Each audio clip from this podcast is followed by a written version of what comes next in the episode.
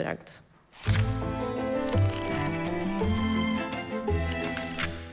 Boeken met Wim Berkelaar.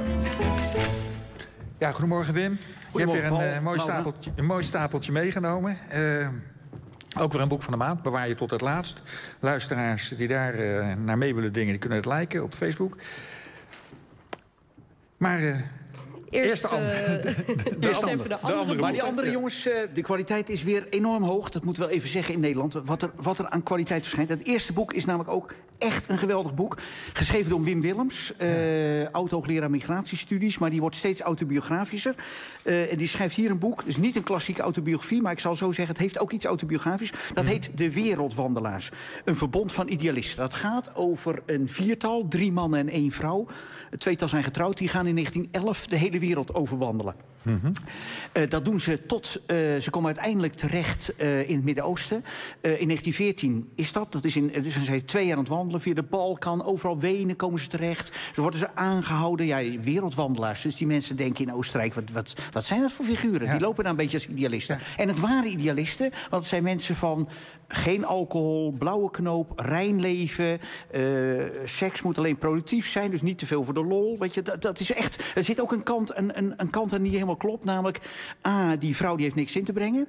Uh, twee, um, homoseksualiteit deugt niet, want ja, uh, dat is niet productief. Dus het, dat rein leven is zo puriteins. Dat is een mm -hmm. beetje een doorgeslagen idealist... waar idealisten vaak van maar, last van maar, hebben. Maar, maar, hoe paste die, die wandeling in dat ideaal? Uh, nou, dat was het een soort bedevaart? Of nee, hoe moet ik het, het, is het is geen bedevaart. Het is, en, dat, en nou komt die autobiografie van Wim Willems een beetje in beeld. Het is uitbreken uit een arbeidersmilieu. Kijk, die jongens worden allemaal klaargestoomd om ik verzin maar als vader timmerman te worden. Of uh, als boer boer. Uh, dit verzin ik. Maar dat, dat is in wezen... Het is echt een arbeidsmilieu van mm -hmm. een eeuw geleden.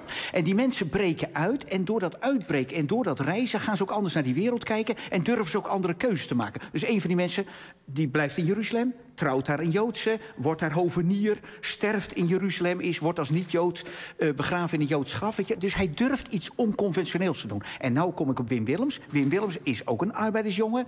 Mm -hmm. uh, ik geloof uh, zijn vader in de bouw werkte. Zijn moeder zei tegen hem... Wim, ga toch niet het zitten lezen, jongen. Je bederft je ogen. Nou, Wim Willems heeft echt... is een hoogleraar geworden. Is een schrijf van geweldige boeken ja. geworden. Hij heeft ook een mooi boek over zijn jeugd in Den Haag nou, geschreven. En dat ja. boek over de jeugd, Stadskind... daar ja. komt dit boek vandaan. Want hij schrijft over de familie Pervors. En dan krijgt hij spullen toegestuurd. En daar komt dit boek uit voort. Geweldig boek. Okay. Goed, boek nummer twee. Heel ander boek, jongens, uh, maar geweldig. Ik moet even goed kijken of ik die naam kan uitspreken. Ja. Dit is een tip die ik kreeg, had ik anders nooit van gehoord... bij een mij verder niet zo bekende uitgeverij, uitgever Sterk en de Vrezen.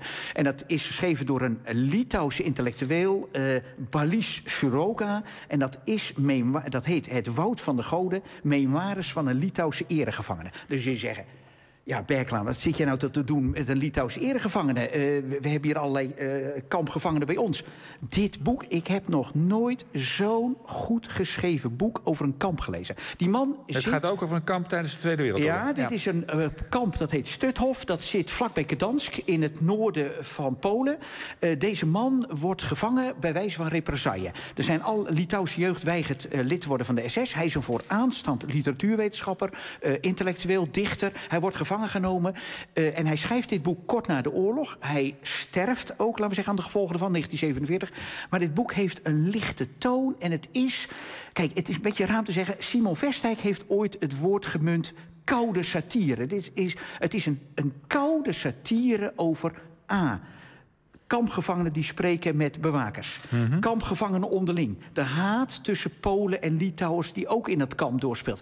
Het is in een dialoogvorm. Het lijkt een roman. Het is allemaal waar gebeurd. Het, weet je, het is, het is een boek, dat moet ik Vestijk weer citeren... heeft ergens een keer over de avonden of over een boek van Sartre geschreven.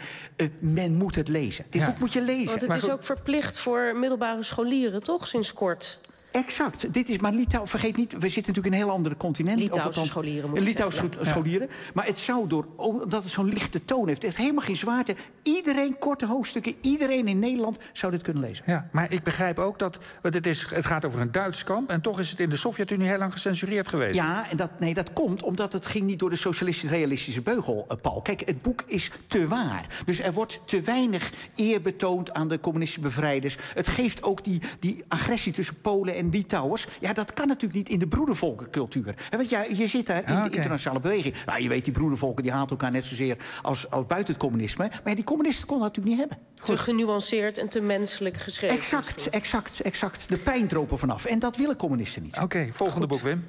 Het volgende boek, dat is ook een kostelijk boek. En net ging het even... eh, Kostelijk, wat een leuk ja, woord. het, ja, het is een kostelijk boek. Terwijl het ook het gaat over een onderwerp wat half eh hilarisch en vermakelijk is... en half totaal duister.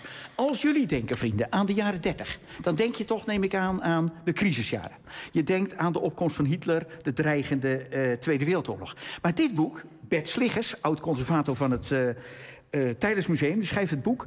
De zedeloze jaren 30, de gebroeders Taurel en de handel in erotica. Dit, ja, handel in erotica, dat klinkt natuurlijk weer heel mooi en zo. Dit gaat allemaal over keiharde porno in de jaren 30. En wat het goede hiervan is, is dat ehm, onze vriend Sliggers... die doet een beetje iets wat de beroemde Amerikaanse historicus Robert Darnton deed over de 18e eeuw. Dit gaat over de onderbuik van de Nederlandse Ja, samenleving in de jaren 30. Al die, je kent al die beelden, die mensen lopen met hoeden en petjes rond. Eh, en je denkt, nou, dat is, het, ziet, het zijn andere mensen dan wij. Nee, het zijn ook mensen zoals wij.